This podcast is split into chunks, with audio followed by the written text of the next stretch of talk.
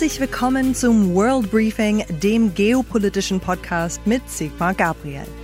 Der ehemalige Außenminister und Vizekanzler spricht hier über die Welt im Wandel. Ich bin Ihre Moderatorin Chelsea Speaker. Schön, dass Sie bei dieser vierten Ausgabe mit dabei sind.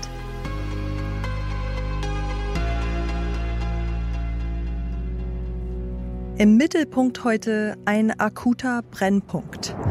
Der immer so leicht dahergesagte Beiname Pulverfass könnte derzeit kaum besser passen. Wir sprechen über den Nahen Osten. Im Mittelpunkt natürlich Israel.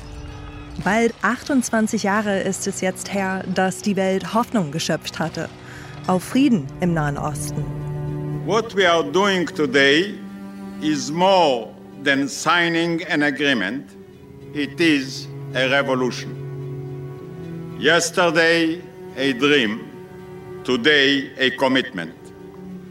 The Israeli and the Palestinian peoples, who fought each other for almost a century, have agreed to move decisively on the path of dialogue, understanding, and cooperation. Itzhak Rabin war das im September 1993 vor dem Weißen Haus in Washington. Zusammen mit dem damaligen US-Präsidenten Bill Clinton und Palästinenserführer Yasser Arafat ist damals ein Grundstein für Frieden gelegt worden. Aber letztlich ist es ein Traum vom Frieden geblieben. Die Hoffnung ist schon früh an der Realität gescheitert.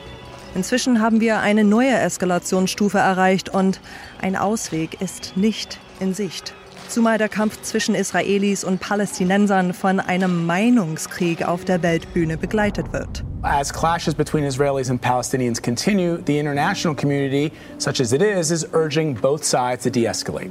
Буквально в последние дни мы все об этом хорошо знаем и с тревогой следим за развитием ситуации. Und es bleibt geboten, dass sich beide Parteien in einen Dialog begeben, um eine friedliche Lösung dieses Konflikts zu erreichen. Il s'était montré discret sur le conflit israélo-palestinien, souhaitant rester le plus possible en retrait. Biden in a call with Israeli Prime Minister Benjamin Netanyahu signaling a change in course. The president expressed his support for a ceasefire.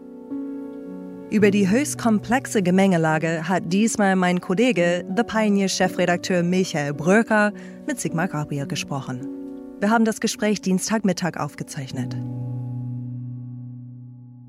Herzlich willkommen, Herr Gabriel. Grüß Sie, hallo. Zu einer besonderen Ausgabe des World Briefing, denn wir kümmern uns heute mal um einen Konflikt, der irgendwie unlösbar scheint, den Nahostkonflikt. Sie waren mehr als ein Dutzend Mal in Israel in Ihren verschiedenen Ämtern. Eine Eskalation, wie wir sie jetzt erleben, haben wir, glaube ich, seit der zweiten Intifada nicht erlebt. Und mir kam spontan ein Satz von Ben Gurion in den Sinn, der sagte, es wird keine Lösung für den arabisch-jüdischen Konflikt geben. Sie wollen das Land, wir wollen das Land. Dazwischen gibt es keinen Kompromiss. Hat er am Ende recht? Dazwischen gab es ja inzwischen, seit Ben Gurion das gesagt hat, doch viel Hoffnung, dass der Konflikt sich doch lösen ließe. Und zwar indem beide einen Teil des Landes bekommen. Übrigens das, was auch schon der UN-Teilungsplan 1947 vorgesehen hat, ein Staat Israel mit dem Recht auf Selbstbestimmung, ein jüdisch-demokratischer Staat und einen zweiten Staat, den Palästinenserstaat. Diese Zwei-Staaten-Lösung ist ja auch das, was Deutschland, Europa, viele andere Länder unterstützen.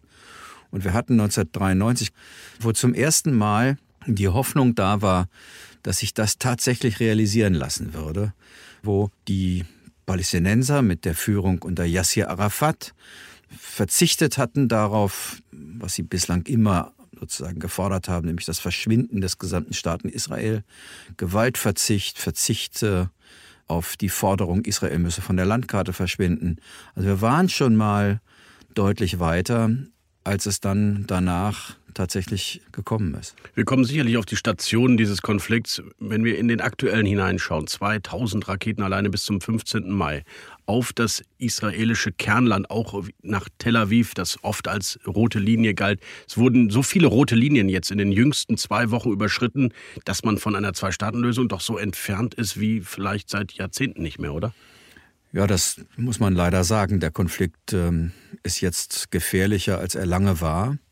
Es zeigt uns übrigens, dass die Vermutung, die viele Menschen hatten, irgendwie sei das da doch friedlicher geworden und es gab Versöhnungssignale zwischen arabischen Staaten und Israel, weil auf einmal ein gemeinsamer anderer Feind da war, der Iran. Und gleichzeitig haben wir nicht hingeguckt, oder jedenfalls viele nicht hingeguckt, dass natürlich die Frustration unter den Palästinensern immer größer geworden ist. Und die Hamas im Gazastreifen nutzt die Situation und versucht aus Konflikten, die ja nicht im Gazastreifen dieses Mal losgegangen sind, sondern in Ostjerusalem, ihren Profit zu schlagen. Sie ist bewaffnet. Sie bekommt höchstwahrscheinlich einen Großteil dieser Waffen aus dem Iran oder von iranischen Milizen, entweder auf dem Landweg, durch Tunnelsysteme aus Ägypten, jetzt auch inzwischen manchmal auf dem Seeweg. Der Beschuss aus dem Gazastreifen auf israelisches Gebiet, der ist leider nichts Neues. Ein Freund von mir lebt in Sichtweise des Gazastreifens in einem Kibbutz, im Kibbutz Magen, und ich habe den immer dafür bewundert, mit welcher äh, stoischen Geduld er und seine ganzen Familienangehörigen und Freundinnen und Freunde ertragen, dass dort seit Jahrzehnten Kassam-Raketen auf diesem Kibbutz niedergehen. Äh, der ganze Kibbutz ist äh, verbunkert, sodass man immer in kurzer Zeit, wenn eine Warnung kommt, dass Raketen im Anmarsch seien, äh, so schnell irgendeine Stellung findet, wo man sich verstecken kann. Das Altenheim ist verbunkert, der Kindergarten ist verbunkert. Und trotzdem gehört dieser Kibbutz und auch mein Freund zu denen, die die Hoffnung nicht aufgegeben haben, dass es Frieden mit den Palästinensern geben kann. Eine, finde ich, erstaunliche Leistung, trotz einer täglichen Bedrohung über Jahrzehnte, äh, diese Hoffnung nicht aufgegeben zu haben. Ja, ein Leben in und mit Schutzbunkern, tägliche Ra Raketenalarm, den, den die Menschen gerade in Israel leben, das kennen wir gar nicht. Ist die Unterstützung für die israelische Seite aus Ihrer Sicht angesichts dieser jüngsten Eskalation aus Deutschland ausreichend angemessen oder zu widersprüchlich? Nein, die Unterstützung ist ja eindeutig. Die Bundesregierung verurteilt diese fortdauernden Raketenangriffe aus dem Gazastreifen auf israelische Städte auf das Schärfste. Man muss der Fairness halber sagen, was bei uns eher zu kurz kommt, ist die Berichterstattung über die Lage der Palästinenser. Diese Gewalt ist durch nichts zu rechtfertigen. Israel hat das Recht, sich im Rahmen der Selbstverteidigung gegen diese Angriffe zu wehren. Also die Gewalt von Hamas zu verurteilen und alles zu unternehmen, was die internationale Staatengemeinschaft tun kann, damit das gestoppt wird, ist das eine. Das andere ist, auf die Lebensbedingungen der Menschen, der Palästinenser, sowohl in der Westbank, aber noch viel mehr in dem Gazastreifen hinzuweisen, die einfach katastrophal sind. Übrigens nicht nur wegen des Konfliktes mit dem Staat Israel, sondern unter anderem auch wegen des innerpalästinensischen Konfliktes zwischen der Fatah auf der einen Seite und ihrem Präsidenten Mahmoud Abbas und der Hamas im Gazastreifen. Und man darf schon auch noch mal daran erinnern, dass Hamas ja nicht deshalb gewählt wurde, weil nun die Palästinenser alle islamistische Fundamentalisten geworden waren, sondern es war die Alternative gegen das korrupte System von Arafat und der Fatah, die dazu geführt hat, dass 2006 die Hamas als stärkste Partei bei den Wahlen hervorging. Und dann passierte Folgendes. Erst hatten die internationale Staatengemeinschaft die Palästinenser aufgefordert, doch endlich zu wählen. Dann wurde die Hamas gewählt, die in Europa, in Deutschland als terroristische Organisation gilt, die sozusagen immer noch die Idee hat, Israel von der Landkarte zu radieren, anders als das Richtig, das ist PLO der Sinn der ihrer Gründung und ihres ja, also Namens. diesen Wandel, den die PLO und den die, die Fatah mitgemacht hatte, den hat die Hamas überhaupt nicht mitgemacht, sondern ist sozusagen radikal gegen den Staat Israel. Dann ist sozusagen diese Wahl weitgehend nicht akzeptiert worden. Da gab es eine Spaltung innerhalb der Palästinenser bis heute der Gazastreifen, die Lebensbedingungen dort für die Menschen sind unfassbar schlecht, gehört zu den am dichtesten besiedelsten Regionen der Welt, riesige Arbeitslosigkeit.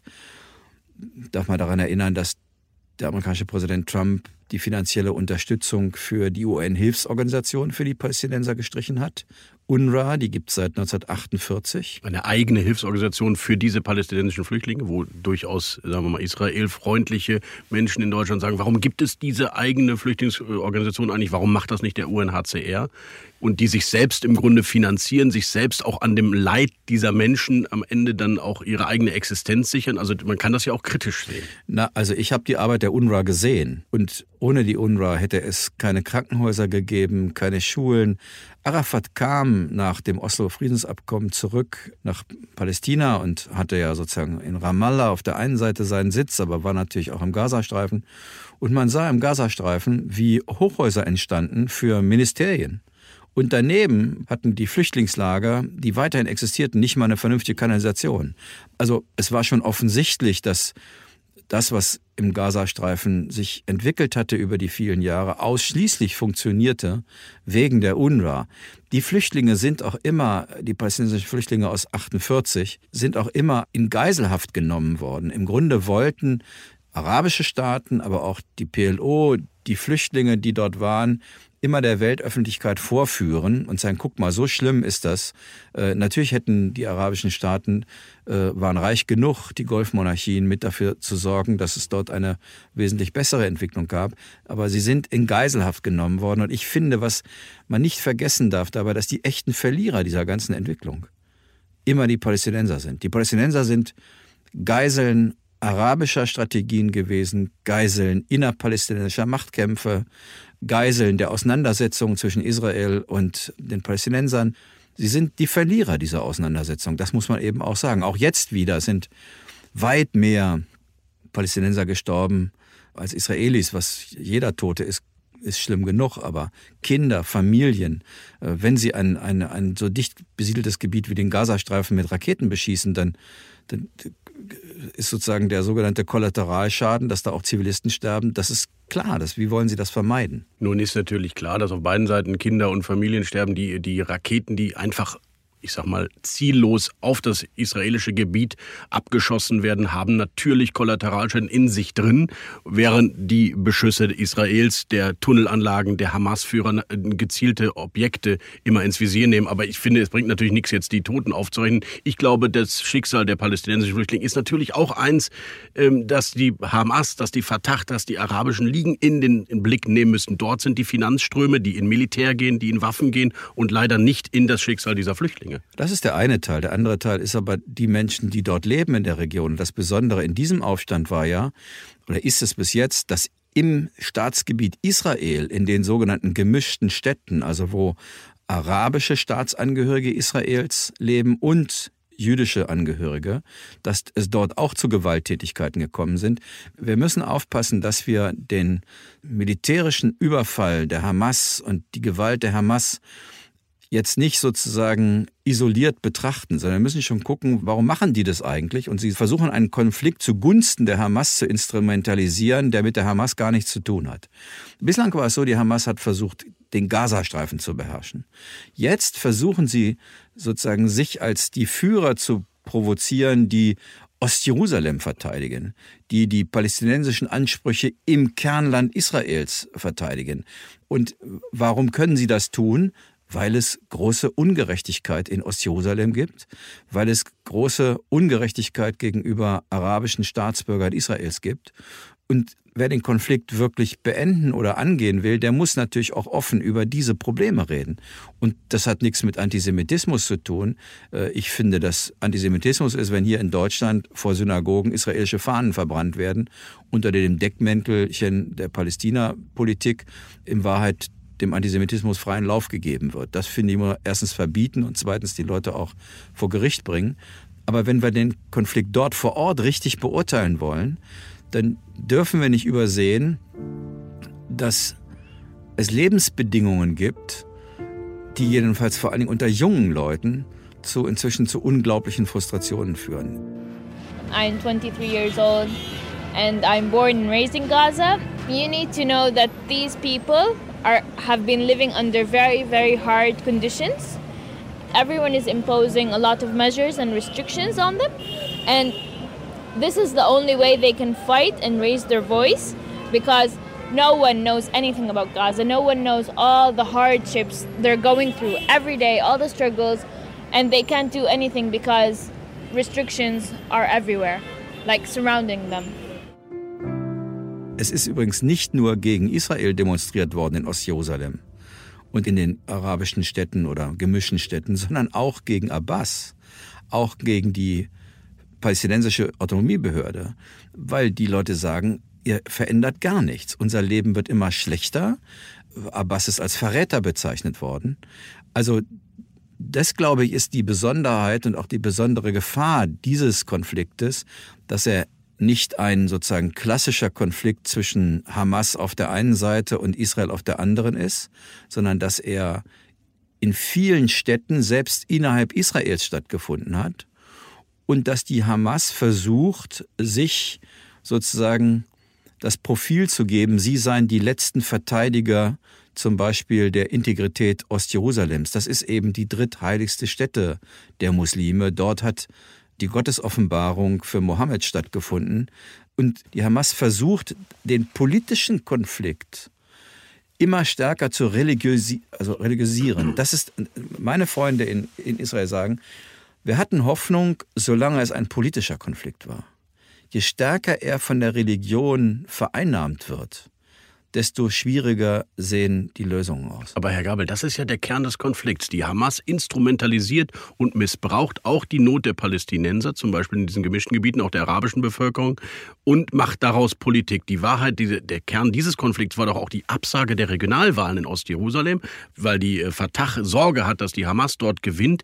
Eigentlich gibt es einen Machtkampf. Wer vertritt die palästinensischen oder arabischen Menschen in diesen Regionen und Jerusalem und, und der Westteil, also die Israelis haben sich da rausgehalten und dann ist es dort eskaliert, weil aus der Moschee heraus offenbar sowohl Steinewerfer als auch Molotow-Cocktails in dieser Moschee verbarrikadiert wurden, dort genutzt wurden. Und wie soll dann Israel, die für Jerusalem zuständig sind. Wie soll man darauf reagieren, wenn man sich in der Moschee verschanzt und zugleich man weiß, das ist der Kern der religiösen Stätten für die arabischen Bürger dort? Was, was tut dann der Staat, der dafür zuständig ist? Die Konflikte sind nicht entstanden bei der Al-Aqsa-Moschee.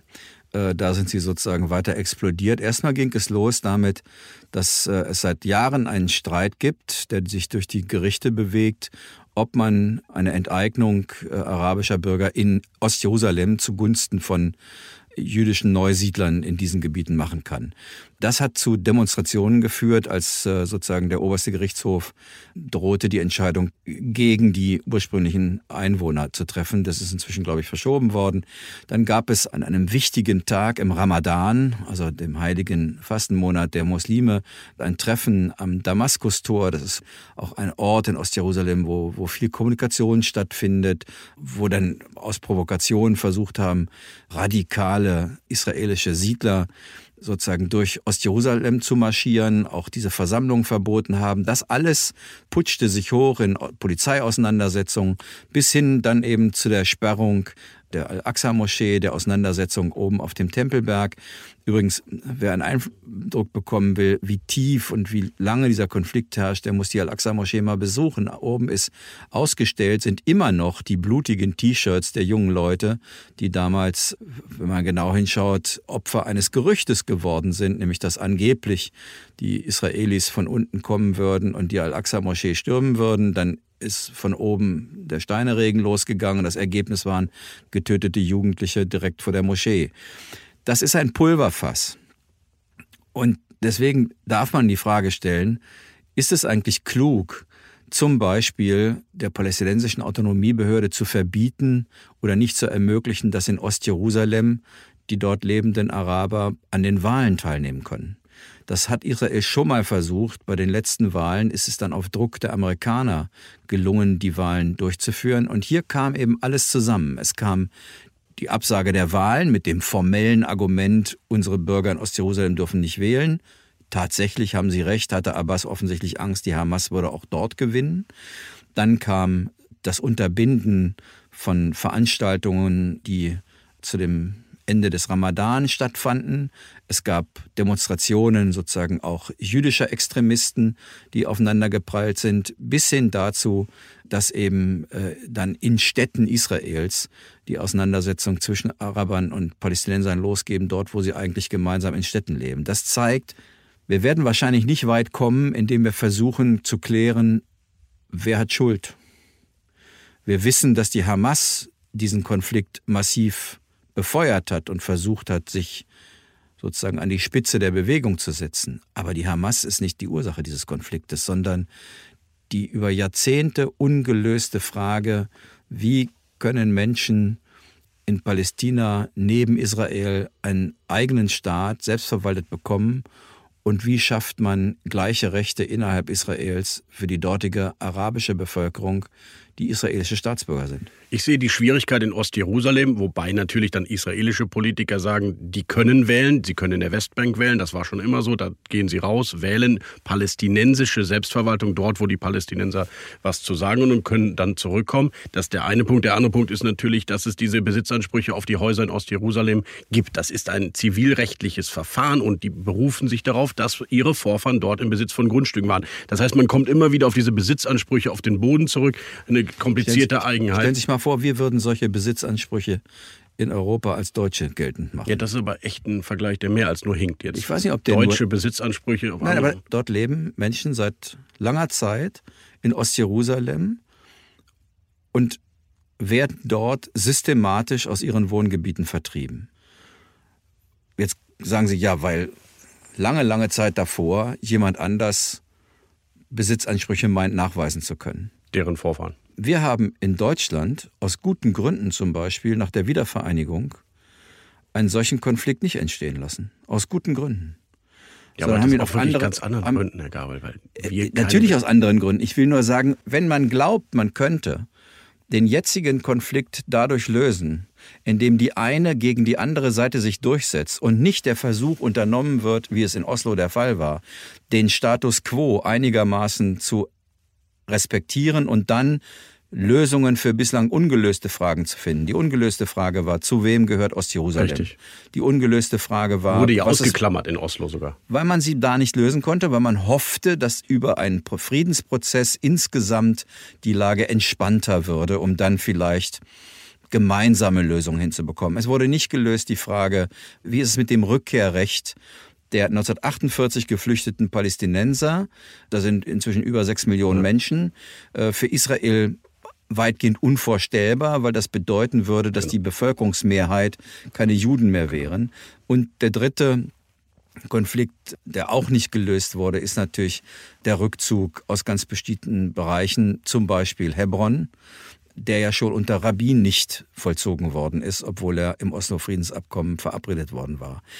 Der ganze Konflikt, den Sie dort haben, wird sich nicht lösen lassen, wenn beide Seiten den Status quo jeweils in Frage stellen und nicht auf das zurückgehen, zu dem man jedenfalls in Oslo offensichtlich bereit war. Fehler sind nach meiner Überzeugung zuhauf gemacht worden. Am, am allermeisten vielleicht auch durch die palästinensische Führung, die immer gedacht hatte, sie könnte noch etwas mehr erreichen. Und zum Beispiel 2000 gab es ein Abkommen mit Ehud Barak äh, im, im Camp David vermittelt durch die Amerikaner. So viel Angebote wie damals haben die Palästinenser nie wiederbekommen und sind haben es trotzdem abgelehnt.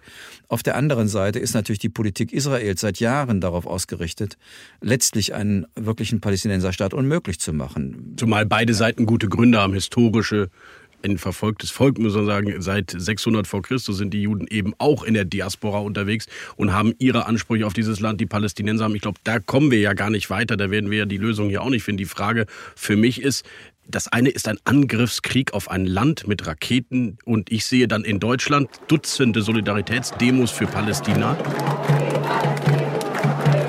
von wem auch immer die dann durchgeführt werden. Ich sehe aber keine einzige große Solidaritätsdemo für Israel, wo die Kanzlerin vorneweg äh, am Brandenburger Tor spricht. Ich glaube, der Hintergrund ist natürlich, dass viele in Deutschland zu Recht sagen, wir wollen uns nicht mit der israelischen Politik gemein machen.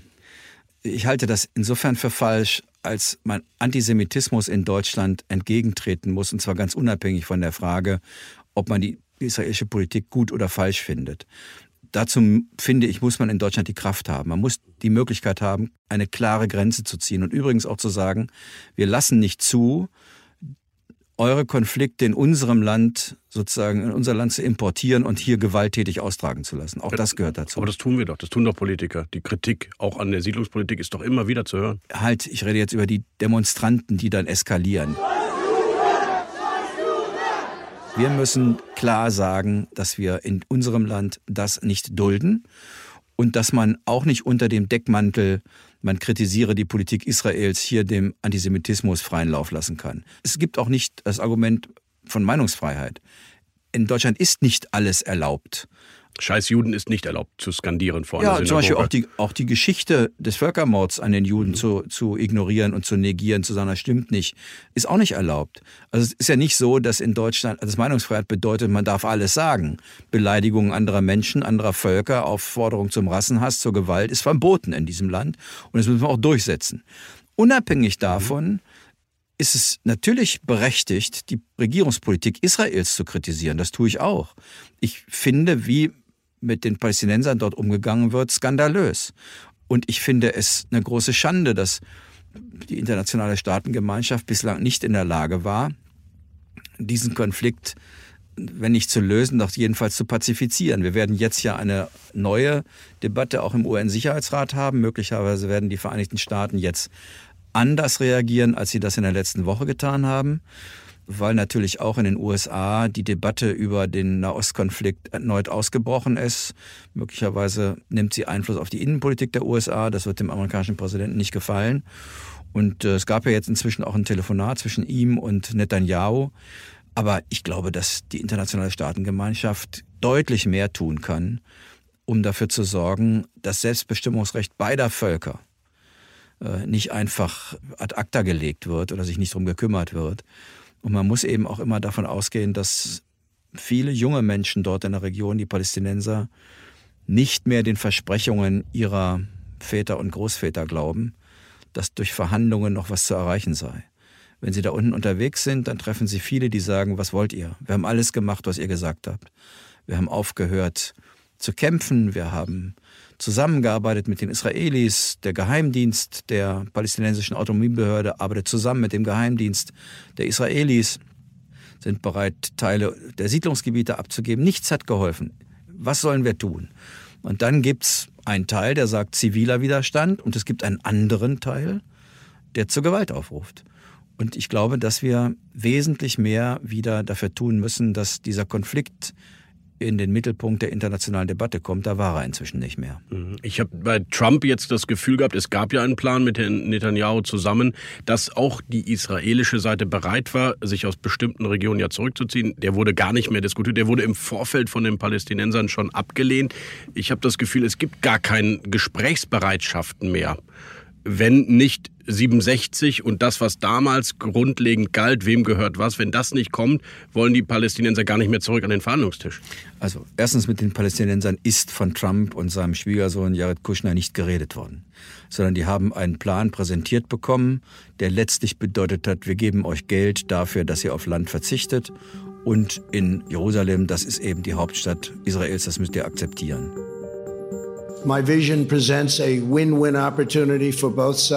Der israelische Premierminister Netanyahu spricht vom Deal des Jahrhunderts. Die Palästinenser sehen dagegen einen Verstoß gegen das Völkerrecht. Today Israel has taken a giant step toward peace. Danach sieht der Plan unter anderem die Annektierung israelischer Siedlungen im Westjordanland sowie eine Annektierung des Jordantals vor.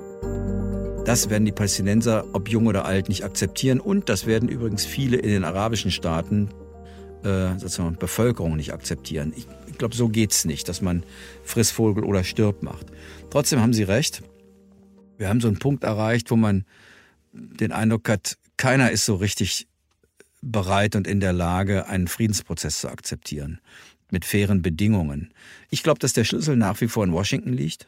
Joe Biden zeigt sich im Moment nicht so interessiert an diesem Konflikt? Nee, er hat sozusagen äh, einen Haufen damit zu tun, dass er den Iran-Konflikt löst mit der Frage, wie verhindert man, dass der Iran in den Besitz von Nuklearwaffen kommt. Was aber auch eine Chance sein könnte, weil Iran will das Abkommen revitalisieren und wenn man sie dort hat, können sie eigentlich im Nahostkonflikt nicht zündeln über ihre. Das scheint mir jetzt der Grund zu sein dafür, dass die Hisbollah im genau. Libanon relativ zurückhaltend reagiert.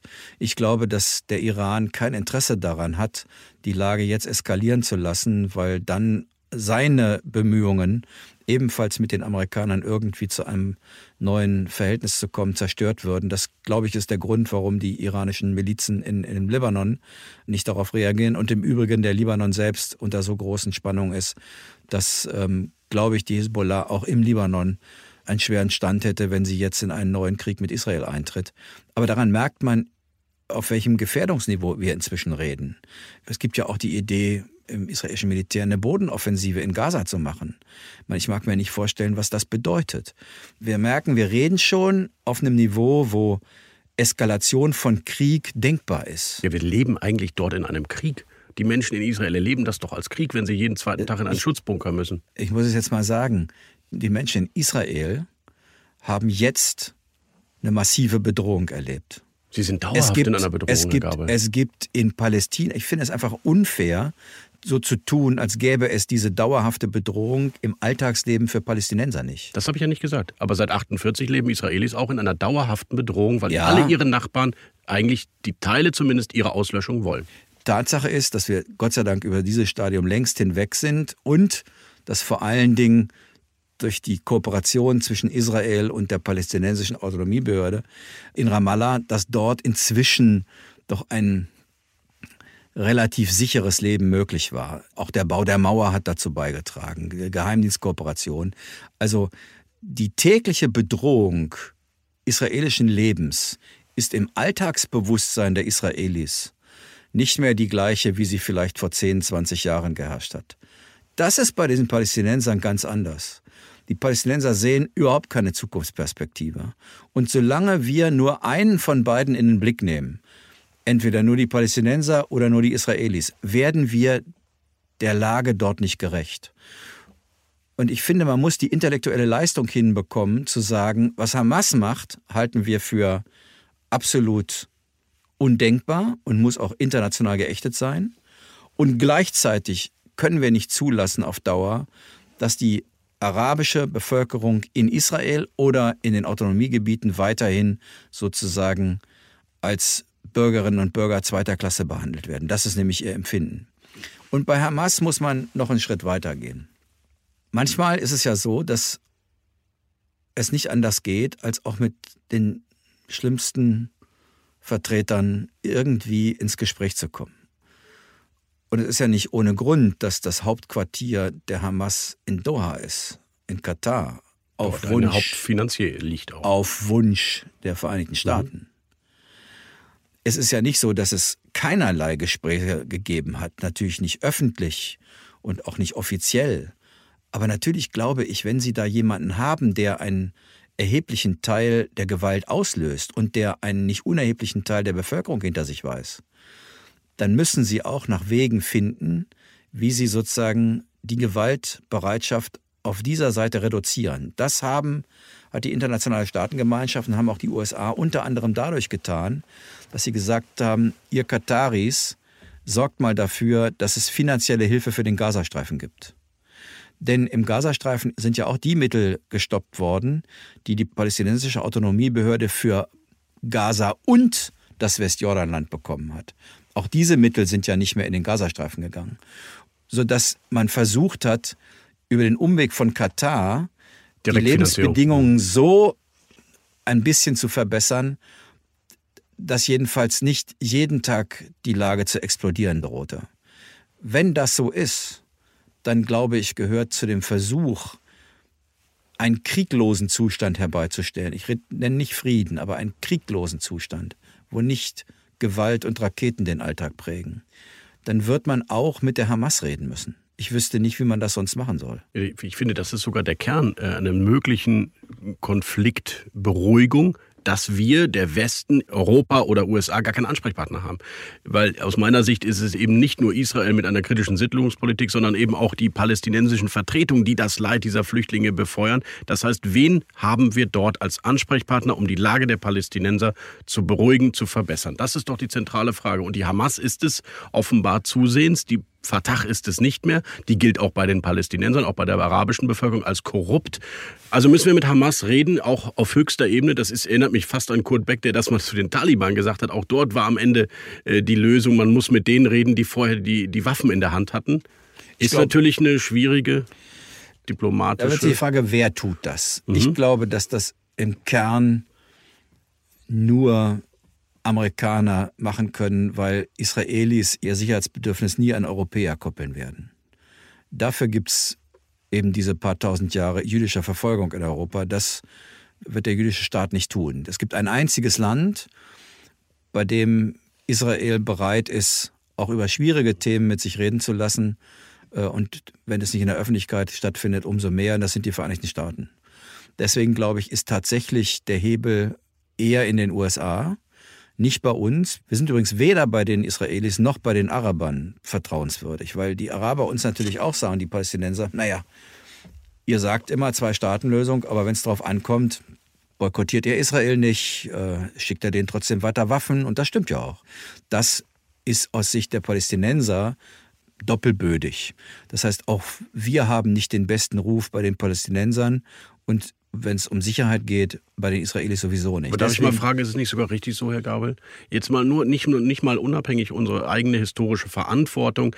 Die, die Phrasen des Existenzrecht Israels ist für uns unverhandelbar. Teil der deutschen Staatsräson, hat Angela Merkel in der Knesset gesagt. Wäre es nicht, selbst wenn wir nicht diese geschichtliche Last hätten, richtig zu sagen, wir unterstützen ein Land, das demokratisch verfasst ist, das Minderheitenschutz und Meinungsfreiheit und Pressefreiheit garantiert und umringt ist von Staaten, die unserem westlichen Werteverständnis nicht ähm, verfolgen. Ist das nicht sogar richtig, sie zu unterstützen aus reinem Interesse? Ja, aber das ist doch der Grund gewesen, warum. Deswegen können wir gar kein Mittler sein, meine ich ja nur. Entschuldigung, das ist doch der Grund gewesen, warum die UN einen Teilungsplan beschlossen hat und Israel als selbstständigen demokratischen und jüdischen Staat akzeptiert hat.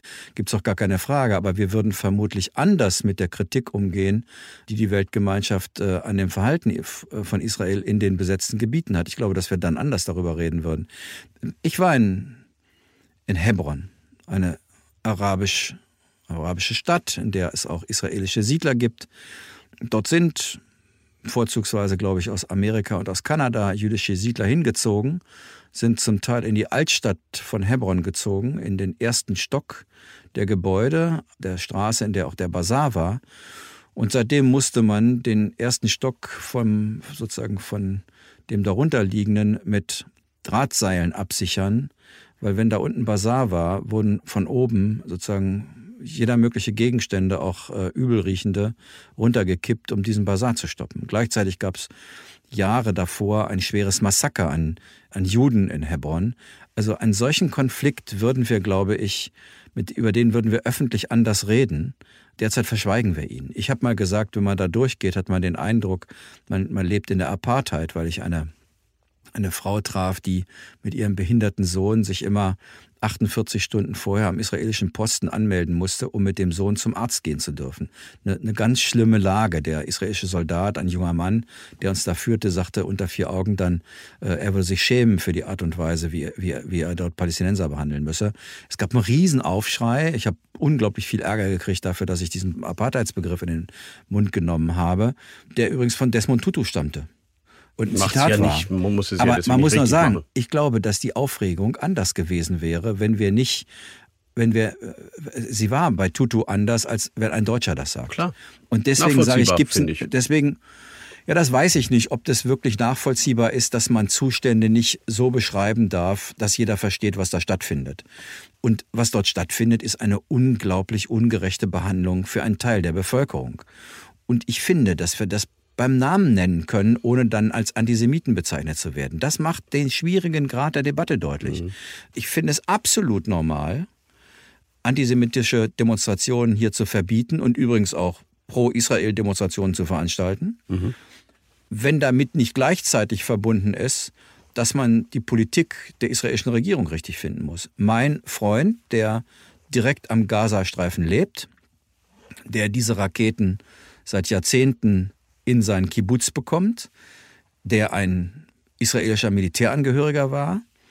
Selbstverständlich ist er auf der Seite der israelischen Friedensbewegung. Selbstverständlich kritisiert er die Regierung und er sagt, wenn wir klüger gewesen wären und wenn die Religion aus dem Spiel gehalten würde, hätten wir mit Gaza längst einen besseren Weg finden können. Das zeigt, es gibt auch in Israel Menschen, die trotz all dem die Hoffnung nicht aufgegeben haben einen anderen Weg zu finden und sie werden behindert durch die Radikalen auf beiden Seiten.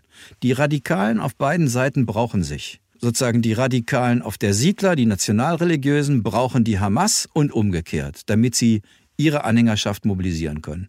Und die internationale Staatengemeinschaft muss doch in der Lage sein, sich sozusagen gegen die Radikalen auf beiden Seiten zu stellen. Das ist doch das Mindeste, was wir erwarten dürfen. Und ich glaube, das tun wir derzeit nicht. Ja, da bin ich bei Ihnen. Die Vernünftigen, die können dann aber, die auch nur Einfluss haben, können dann am Ende nur die Amerikaner sein. Ich glaube, da sind wir uns ja nun beide einig. Insofern weiß ich nicht, was ein erstes Signal der Entspannung jetzt sein könnte. Waffenstillstand, der wird auch kommen. Das Wichtigste ist, dass Amerika, aber ich glaube auch die israelischen Militärs verhindern, dass solche Ideen wie Bodenoffensive kommen. Das wäre ein Desaster. Sondern dass man jetzt erstmal einen Waffenstillstand erreichen muss, das glaube ich ist auch erreichbar. Das ist übrigens nochmal eine wirklich qualitative Veränderung. Die ganzen Gaza-Kriege, die es bisher gab, gingen immer um Gaza selber. Ja, wir haben erstmals einen echten Israel-Konflikt. Ja, jetzt. und das Gefährliche finde ich, dass das die Hamas so. es möglicherweise schafft, sich zum Sprecher selbst der Ostjerusalem-Menschen zu machen. So ist es, ja. der Mensch in Ostjerusalem mhm. zu machen. Das finde ich das Riskante. Und deswegen wäre für mich Deeskalation auch dafür zu sorgen, dass in Ostjerusalem nicht ständig der Eindruck wächst, dass die arabische Bevölkerung da vertrieben werden soll und dass sie so wie das die Amerikaner schon mal geschafft haben, auch die Möglichkeit haben zu wählen. Ich glaube, es wäre wichtig, einfach um zur Deeskalation beizutragen. Müsste man nicht vielleicht sogar umgekehrt vorgehen und sagen, wir lösen das Jerusalem-Problem und machen dann die anderen Verhandlungen, anstatt das, was bisher immer passiert ist. Wir versuchen einen großen äh, Friedensprozess auch vertraglich in Gang zu setzen und lassen Jerusalem außen vor die nun mal die heilige Stätte für beide Seiten ist. Naja, es würde wahrscheinlich eine ganze Reihe an Palästinensern geben, die sagen, wisst ihr was, das mag ja sein, dass das für manche eine wichtige Frage ist, aber die Frage, ob meine Kinder Arbeit finden, ob sie eine anständige Schulbildung haben, ob wir eine Zukunft als eigenes Land haben, die lässt sich nicht nur an der Ostjerusalem-Frage klären. Damals ist diese Ostjerusalem-Frage verschoben worden, weil man dachte, die anderen Dinge seien einfacher. Und ich würde auch immer noch sagen, vermutlich ist das auch so. Diese Formel Land gegen Frieden, also wo man sagt, wir werden nicht alle Siedlungen zurückbauen können und wollen. Mhm. Einige schon, andere nicht.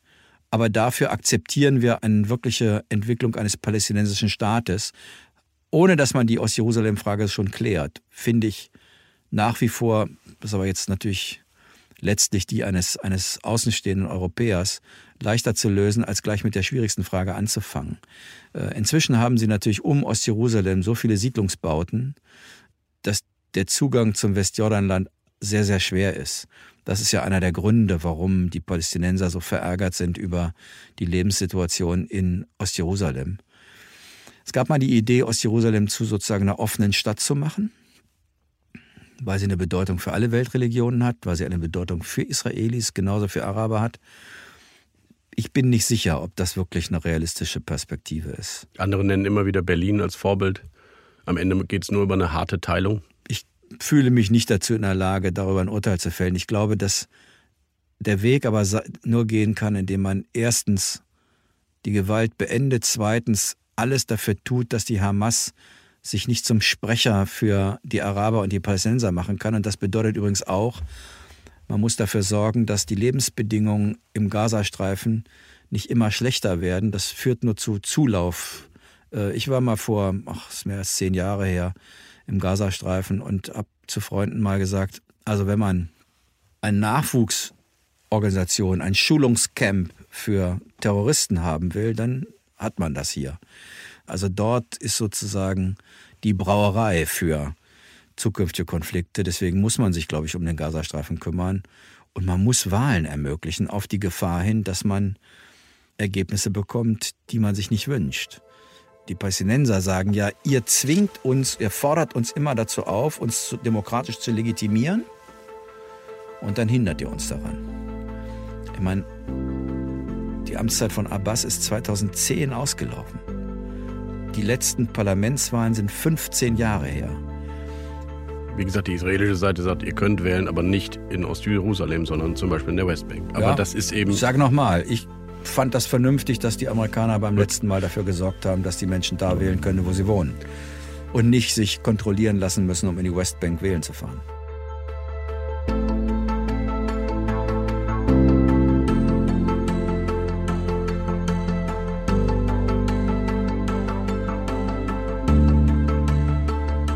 Gabel, ein letzter Satz, den großen alten Mann der amerikanischen Diplomatie nochmal ins Spiel geholt. Henry Kissinger, der mal gesagt hat, am Ende ist das ein religiöser Konflikt. Bleibt er auch. Und das heißt, wir müssen vielleicht so etwas wie einen westfälischen Frieden machen, einen richtigen Interessensausgleich zwischen diesen beiden Religionen. Ist das naiv oder ist das er ist interessanter Gedanke? Er ist gestartet als ein Konflikt über Land. Israel war keine religiöse Gründung. Und von sozusagen islamistischem Fundamentalismus war nie die Rede zu dem Zeitpunkt. Und er hat sich über Jahre auch zu einem religiösen Konflikt entwickelt.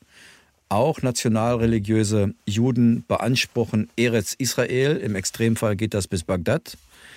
Und umgekehrt, die Fundamentalisten wollen sozusagen Israel von der Landkarte radieren. Die Lösung wird nur darin bestehen können, auf dem Weg, auf dem man das in Oslo schon mal probiert hat.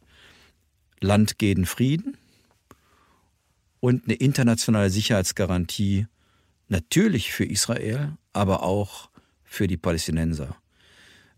Ob das zu demilitarisierten Zonen führen muss, wie Handelsbeziehungen gemacht werden können, ob man über einige Jahre diese beiden Länder strikt voneinander trennen muss, darüber ist viel philosophiert worden, gab es die unterschiedlichsten Ideen. Mein Eindruck ist, es fehlt inzwischen am Glauben, dass eine solche Lösung noch möglich ist. Es gibt auf beiden Seiten inzwischen eine tiefe Enttäuschung über den jeweils anderen und keinen wirklichen Glauben daran, dass eine solche friedfertige Lösung noch im Erreichbaren liegt. Einer dieser vernunftgeprägten Friedenspolitiker, Yitzhak Rabin, 1995 ermordet von einem radikalen jüdischen Rechten, muss man ja leider sagen. Einer dieser Mitte-Politiker, der hat mal gesagt und damals gesagt, 1993, es ist Zeit, dem Frieden eine Chance zu geben. Wir hoffen, dass diese Zeit trotz dieser jüngsten Eskalation bald wieder kommt. Er hat das übrigens gesagt, nachdem er gesehen hat, dass auch seine Enkel immer noch in den gleichen Kampf ziehen müssen. Er ist ja selbst ein, ein großer Militär gewesen. Er ist derjenige, der mit Moshe Dayan am Jerusalem-Tag, so nennen das die Israelis heute, es war gerade der 10. Mai, äh, Ostjerusalem einmarschiert ist und ähm, Ostjerusalem für Israel erobert hat. Ähm, also er ist jemand, der eher ein Falke in der israelischen Politik war und der am Ende gesagt hat, so wie wir das bislang gemacht haben, kann es nicht weitergehen. Wir müssen einen Weg aus der Dauergewalt, aus dem Dauerkrieg herausfinden. Man kann nur hoffen, dass es neue, mutige Frauen und Männer in Israel und Palästina gibt, die dazu bereit sind. Wir hoffen auf die Jugend wie so oft und auf die Nachfahren. Vielen Dank, Herr Gabel, für dieses Gespräch. Gerne.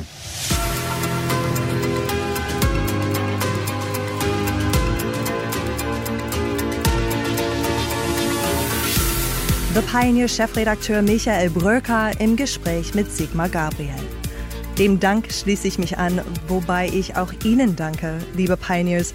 Vielen Dank fürs Zuhören. Ich würde mich freuen, wenn Sie auch beim nächsten Mal wieder dabei sind. Bis dahin, ich freue mich auf Sie. Ihre Chelsea Speaker.